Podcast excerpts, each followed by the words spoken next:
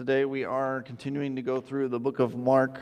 Um, last week we saw kind of about the, the true authority of Jesus and how people kind of misunderstand that. And yes, they do get good things from Jesus. Being healed is a great thing. Um, being having a demon cast out of you also a great thing but if that's all you're getting from jesus then you're missing the main point. and what we're going to see this morning is jesus is going to begin to clarify um, what that really looks like and what that really means. And he's going to do it in kind of an unexpected way. And so we're going to see some unexpected things. And because I don't want you to know what's happening, even though most of you probably already know the story, we're going to read it as we go instead of read it all up front. And so if you would like to turn with us, we are in Mark chapter 2. Um, it's page 888 in your Pew Bible if you're there here with us. Um, if you're following along, um, you can open it up in the YouVersion Bible app. Um, if you go to more and then events, our events should up, show up for you, and the scriptures and the sermon points will already be there for you. So let's start and read the first couple of verses.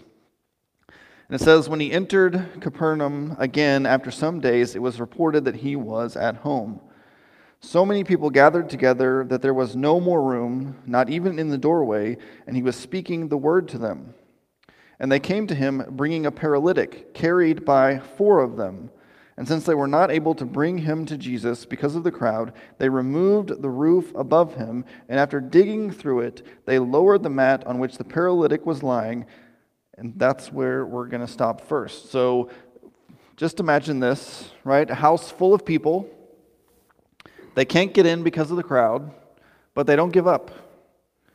They go up on the roof, and just so you know, architecture of the day, most houses had a flat roof. Um, if you know Ryan and Isla, who are usually here, their house is right across the street. They have a flat roof. And when they were building it, everybody was like, What is going on with this house? Um, but that's what they have. So imagine a staircase on the outside to get up to the roof um, for a place to store things and even to sometimes sleep on hot nights so you would get a nice breeze up there. Um, so that's kind of what you should imagine. And so when they get up on the roof, it's a roof made of mud and sticks, and they begin to dig through it. And eventually they get a hole big enough to lower their friend down through in front of Jesus. Now, this, I think, would have been pretty unexpected for the people who were in the house. Um, they were listening to Jesus, um, trying to learn, understand what he's talking about, and then all of a sudden, like a guy comes through the roof. But not really all of the sudden if you think about it, because when you start digging through a roof made of mud and sticks, right, first you're going to maybe hear a noise, and then you're going to hear like little flakes of dust coming down, and then chunks of dirt, and then the light breaks through, and you're going to be like, oh, it's really bright in here all of a sudden. And actually, to get a hole big enough to put a person through, like, we're not talking like, oh, they made a little hole and they could see everybody. No, big enough for a person, it's going to take a while. Um, and the people sitting below the hole are definitely going to notice that there's stuff coming through the ceiling and landing on them. Right? It's a pretty surprising, unexpected entry for this. But what do we see in these guys who make this unexpected entry? And before we get there, fun fact when I imagined this story for my whole life, I imagined there were four guys who went up on the roof and dropped him through. But if you look really closely, it says he, they came bringing him a paralytic carried by four of them, meaning there was more than four guys in this crowd bringing their friend, but only four of them actually lowered him through. So it was like, oh, I always pictured just four guys doing this, but they had a group together. So that's a fun fact that I learned this week. I don't know if you saw it the same way, but that's what I did. So we, what we see in these guys is that they were persistent and they were full of faith. They had heard the stories of Jesus healing people. Um, and they believed that he could heal their friend, and they were going to be persistent. They were going to do whatever it took to get their friend in front of Jesus. A crowd wasn't going to stop them, a roof wasn't going to stop them. They wanted their friend to get help. They were intent on getting him to Jesus, whatever it took. Which made me ask the question this week of myself, and now I'm asking you how intent are we on getting to Jesus? Right? Are we persistent? Are we intent and saying, nothing's going to stop me from getting to Jesus today? Or do we say things like, well, I was pretty busy today, so I really didn't have time? or I was tired, or I don't really know what to do. I'm not sure how to pray, or I'm not good at reading my Bible. Or if you aren't a believer, you may even say, Well, Jesus could never forgive me, and I'm not good enough, and all of these things that prevent us from really seeking Him. Right? But are we persistent? Are we intense? Do we say, Nothing is going to stop me from getting to Jesus? Because we believe that He can help us. So, just like these friends, we need to be persistent on a daily basis of seeking Jesus, of sitting before Him, of seeking His Word, of praying to Him. And I think their persistence was strengthened by their faith. They truly believed that Jesus could help their friend. If there was any doubt in, I think, any of them, somebody would have said, I'm not really sure he can heal him. I don't think it's worth digging a hole in somebody's roof for this, right? But no, they were all completely convinced that Jesus could help their friend and nothing was going to stop them. So their belief moved them to action. Their faith strengthened their resolve. It didn't lead them to just saying, I believe that Jesus can do it, and I hope that he comes by or he comes to our town or he comes to our house. No, they were going to go find him to make sure that they got in front of Jesus. Yes, we do need to believe that Jesus can help, but we need to let that faith drive us to action, to seeking him, to living that out. And so they drop a guy through the roof. Now we're going to see the reaction in verse 5, we're going to get an unexpected response from Jesus. And he says, Seeing their faith, Jesus told the paralytic, Son, your sins are forgiven. So a guy comes through the roof, lands at Jesus' feet, and he says, Your sins are forgiven. Right? Not quite the response you would expect in this situation. And I think on a couple of levels. Um, First, if I'm preaching and we start hearing noises and a guy starts coming down through the roof, um, especially if I feel like I'm doing a decent job, I might be a little frustrated that this guy has interrupted my sermon and my teaching and has distracted all of you. And now nobody's going to remember anything that I said. The only thing you're going to remember about this day is that, hey, a guy came through the roof at church today right? So Jesus doesn't get frustrated, he doesn't get upset, he doesn't get angry. Um, he just keeps going. And second, right, the whole reason those guys lowered him through the roof was so that their friend would be healed, so that he would be restored, so that he could walk. And so they were expecting Jesus to say, You are healed, right? Not to say, Your sins are forgiven. So even what he said is unexpected. And so some of what it's why it seems unexpected is because it seems like saying your sins are forgiven is completely disconnected and completely irrelevant to someone who is a paralytic. However, it does make sense if we understand the background of sin and disease and forgiveness and healing and how those things are interrelated in the Old Testament and even now. So, in the Old Testament, disease and death were viewed as the consequences of man's sinful condition. And healing was predicated on God's forgiveness. Now, this doesn't mean that there's a corresponding sin for each sickness or illness or death. Um, Jesus is simply showing them this man's physical condition had a basic spiritual cause which we also believe, right? Sickness, disease, and death are the consequences of the sinful condition of all of us. In the Garden of Eden, when Adam and Eve were there, there was no sin, there was no death, there was no sickness. Everything was absolutely perfect. Right? My back wouldn't be sore from moving 1,200 pumpkins. It would just keep going and it would be great. It would be amazing. Right? But then they fell to the, the lies of the serpent and they ate the fruit and they tried to be God on their own. And since then, since sin entered the world when they did that, everything was broken. And sin and death and sickness entered the world. And so, technically, every sin, every sickness, every disease, every death that happened since Adam and Eve is a result of the fall. is a result of sin being in the world. Which is why we say when we get to heaven, there won't none of that stuff will exist anymore because sin will also not exist. And so it'll be perfect and we won't get sick and we won't die and all of those things will be perfect. So at a fundamental level, every disease has a sinful condition underlying it. And so Jesus is trying to connect those dots and say, look, the reason this person can't walk, the reason he's a paralytic is because his body is broken and it's not working the way it's supposed to. And that's a result of what Adam and Eve did in the garden. Not specifically a result that he lied to his parents when he was a kid or something like that. Like, that's sometimes what we try to do, but it doesn't quite work that way. And so, every healing, every healing is sort of a driving back, a pushing back of death and sin. And so that's why Jesus is saying, Your sins are forgiven.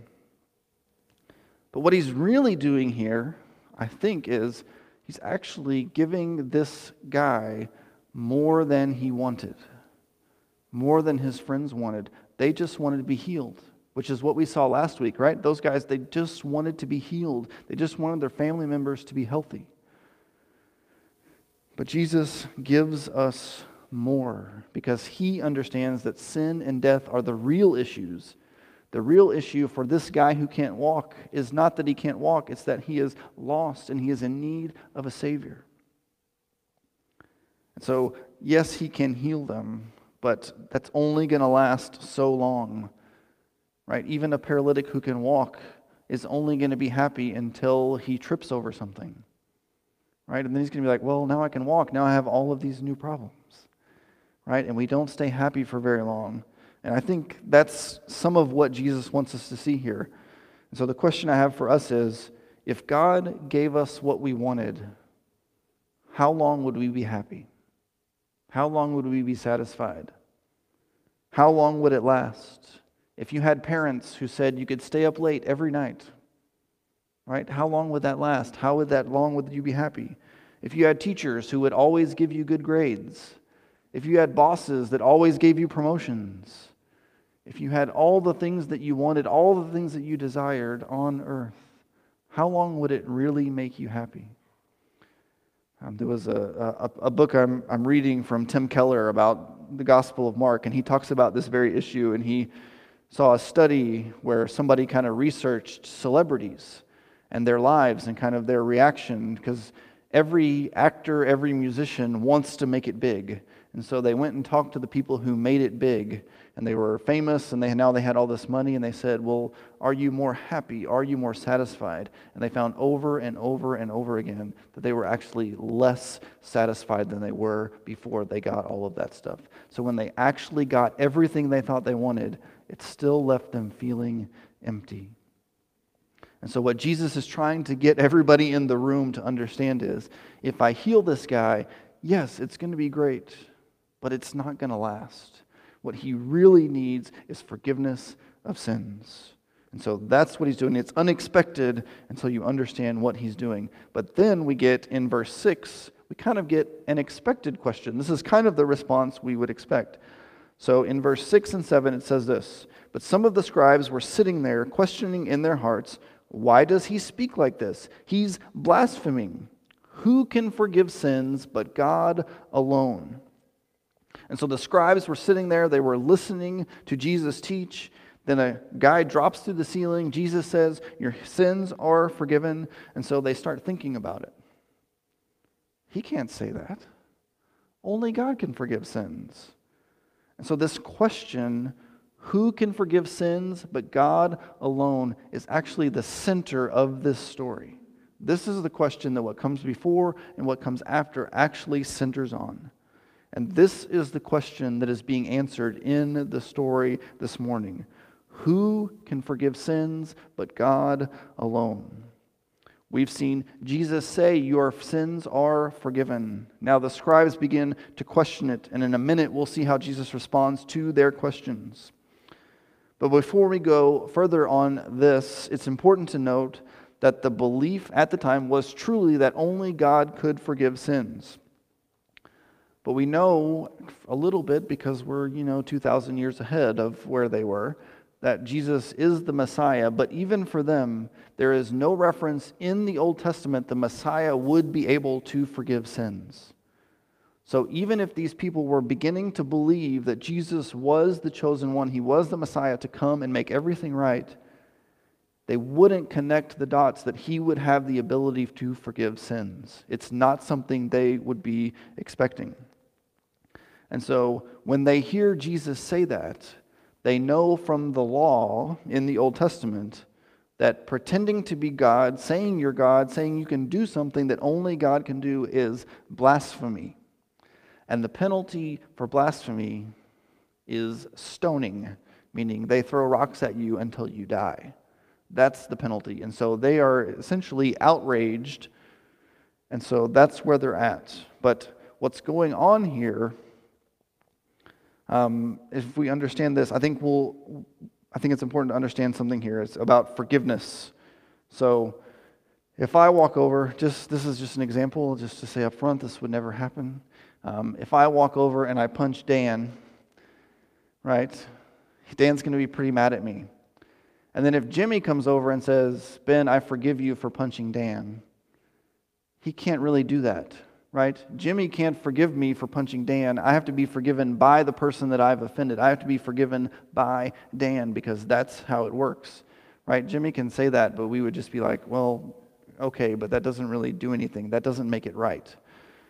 And so, what we, I want you to see here is at a fundamental level, all of our sins are against God.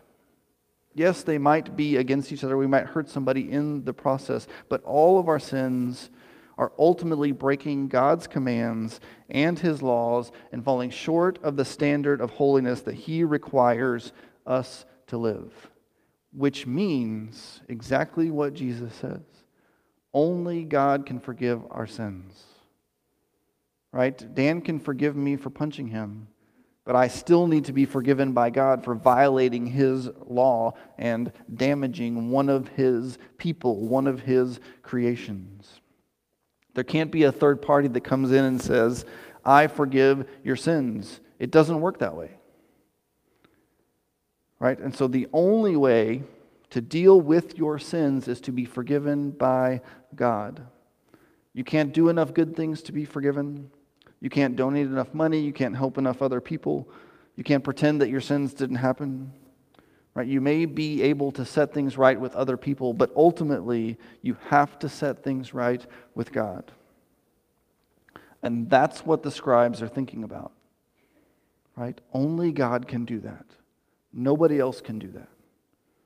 And so, how does Jesus respond to this? We see his response in verse 8 through 12. And he says this Right away, Jesus perceived in his spirit that they were thinking like this within themselves and said to them, Why are you thinking these things in your hearts?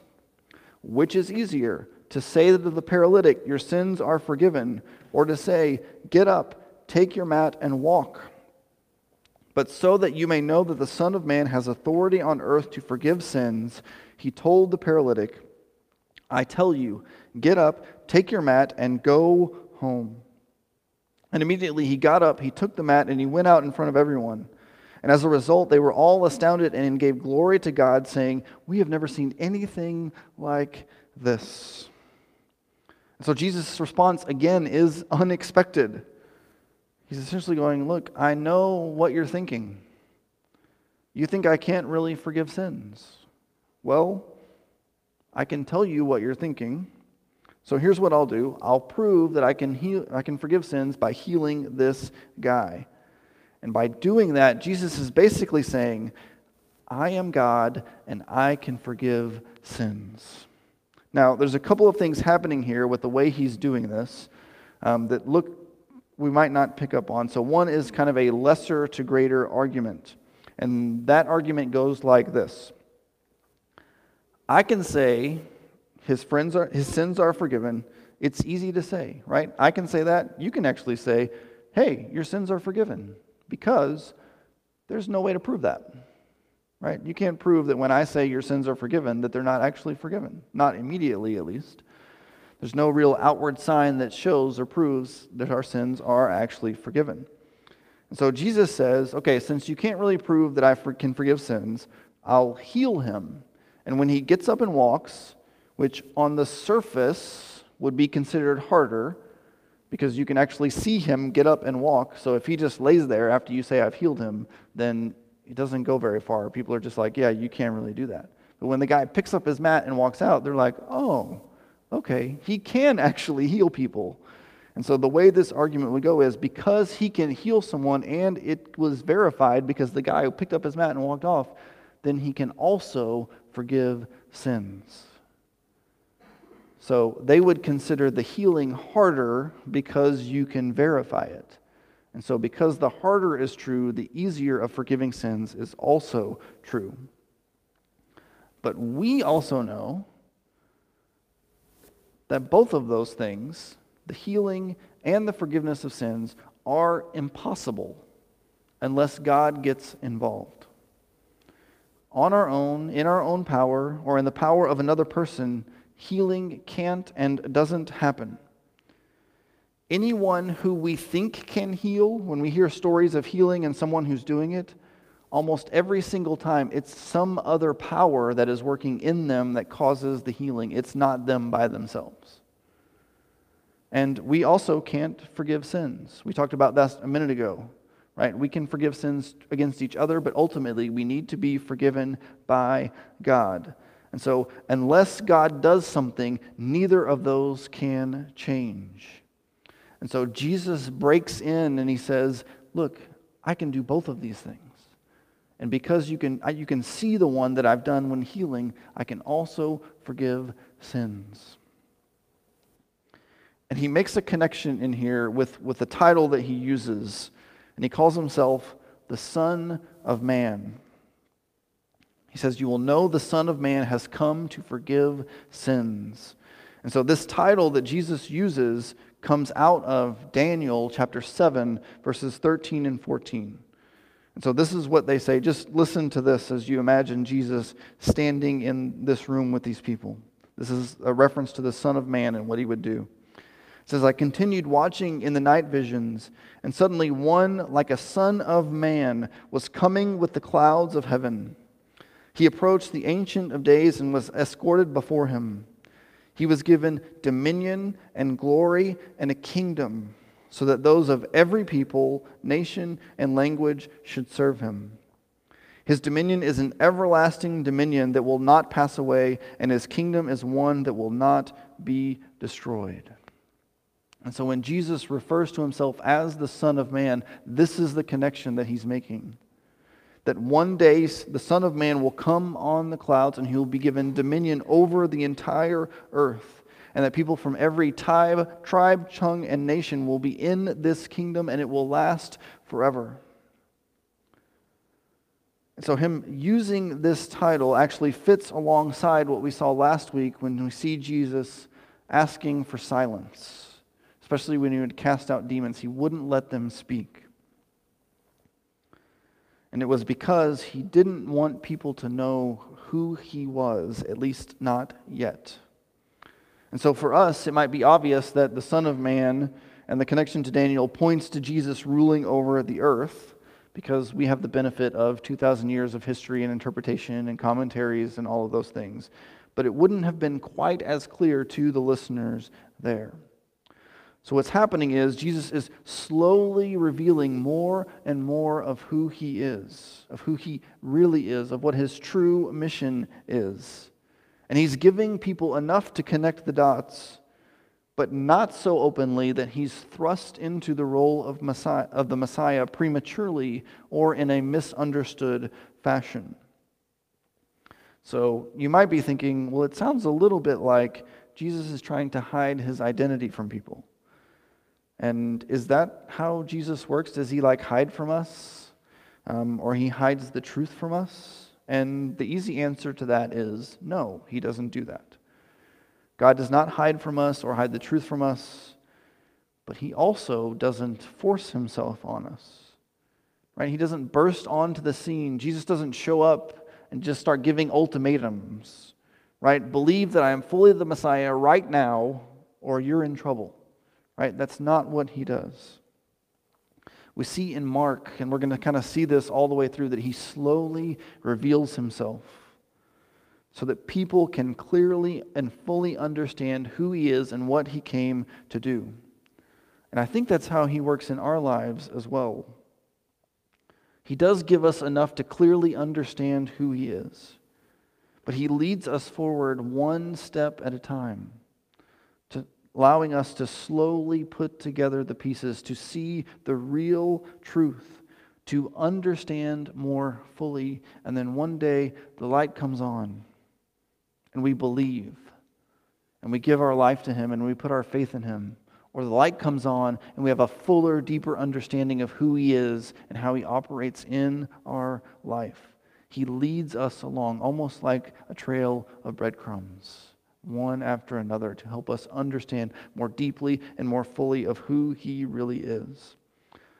And so, as we seek Him, He is also seeking us. He is drawing us closer to Him. And then, when those two things meet, us seeking Him and Him seeking us, He draws us in and He restores us in salvation and in sanctification. He either brings us into a saving faith in Him right? Like this guy whose sins are forgiven, whose sins are dealt with, and our life is made new as we trust in him. Or if we're already believers, it gives us a deeper understanding, a sanctification, allows us to be more holy in our lives and understand him deeply and live out something more fully. And so Jesus, we see in this, does the unexpected.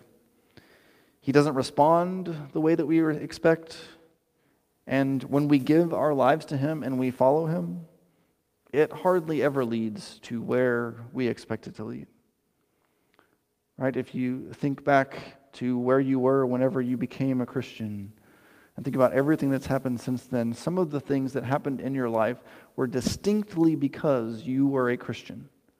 If you were not a Christian, you would have made a completely different decision right? For me, that's pretty easy to do because I would not be here this morning teaching you um, about Jesus if that had never happened to me, right? Um, you guys don't have quite as big an example of that, but I'm sure that you have something in your life that I would have done this completely differently if I didn't believe. But even if it's unexpected, even if it's harder than what we think it is, it's always better. It's always deeper than we can imagine. Those things that we long for, that we seek for, that we say, if I could just have this, everything would be good.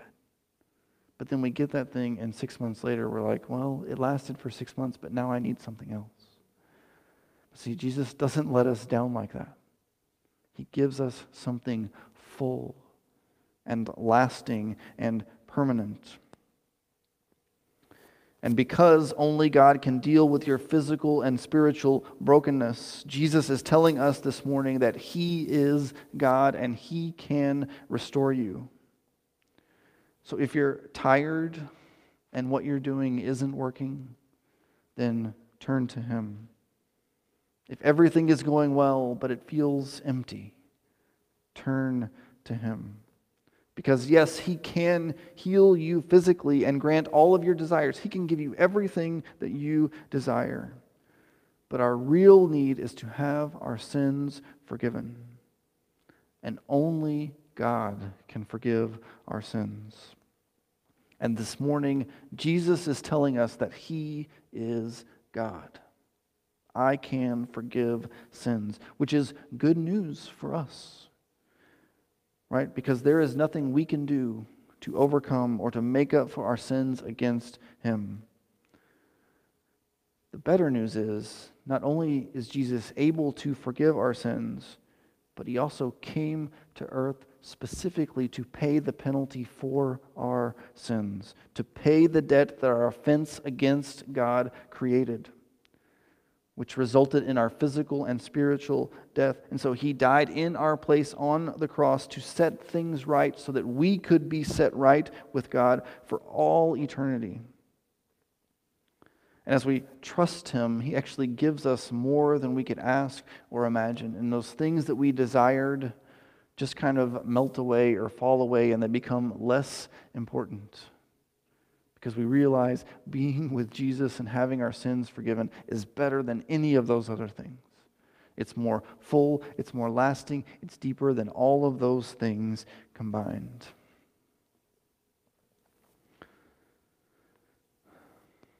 And I wanted a, a, great transition to this statement, but I didn't come up with one this morning. But when I was reading through this just about the unexpected and what Jesus does in our life and how we can trust in him, it made me think of the, the quote from Chronicles of Narnia. And the, the children are there and they're about to meet Aslan, the lion. And they're like, Well, is he safe? And the, the, the beaver responds, Safe? Who said anything about safe? Of course, he isn't safe, but he's good and he's the king. And that's the reference to Jesus. If you're not familiar with the Chronicles of Narnia, Aslan is a stand in for Jesus. And so Jesus is unexpected. Is he safe? Is he going to give you all of your desires in an easy life? I don't think so. But he is good, and he is the king. And that's better than anything else we think we're going to get that the world has to offer. Will you guys pray with me this morning? God, we come before you and we thank you for who you are. We thank you that you have sent Jesus into the world. Yes, to forgive sins. Yes, to heal. And so we pray that as we seek you, as we turn to you, that we, um, whether we're, we're, we're, not yet believers, that we would repent and turn to you, that the, the light bulb would go on and we would say, I'm ready to trust in you, to put my hope in you, my faith in you, because everything in my life just seems like it isn't working the way it's supposed to. We know that, that you can, yes, give us temporary things, but you also change eternity for us by bringing us into your kingdom. And you do that through the, the death of Jesus on the cross to pay the penalty for our sins. It's as we believe and trust in Him that we can have life, a full life. So, God, I pray that if we are believers, that we would continue to seek you, that you would continue to draw us into a fuller understanding of who you are. Because I know in, in my life, I still want those temporary things. I still think sometimes those temporary things are going to make me happy, they're going to make it better. If I just had a little bit more money or a little my kids behaved a little bit more, or things were a little easier, or I had less bills, all of those things would be easier. And so I try to do those instead of seeking you. So help me to see those things that I'm trusting in, looking for, turning to other things instead of you. Because none of those things will really last, none of those things will satisfy. Only you will satisfy. So, God, I thank you that you are alive. That you, yes, you came and sacrificed and you died, but you also rose from the dead. And so you are our living hope. Not like the things that we turn and trust in who are, who are dead and lifeless. So, God, as we continue to seek you, to worship you, I pray that you will help us to remember that you are our living hope, that you can change things. You can change the trajectory of our lives by trusting in you. In your name I pray. Amen.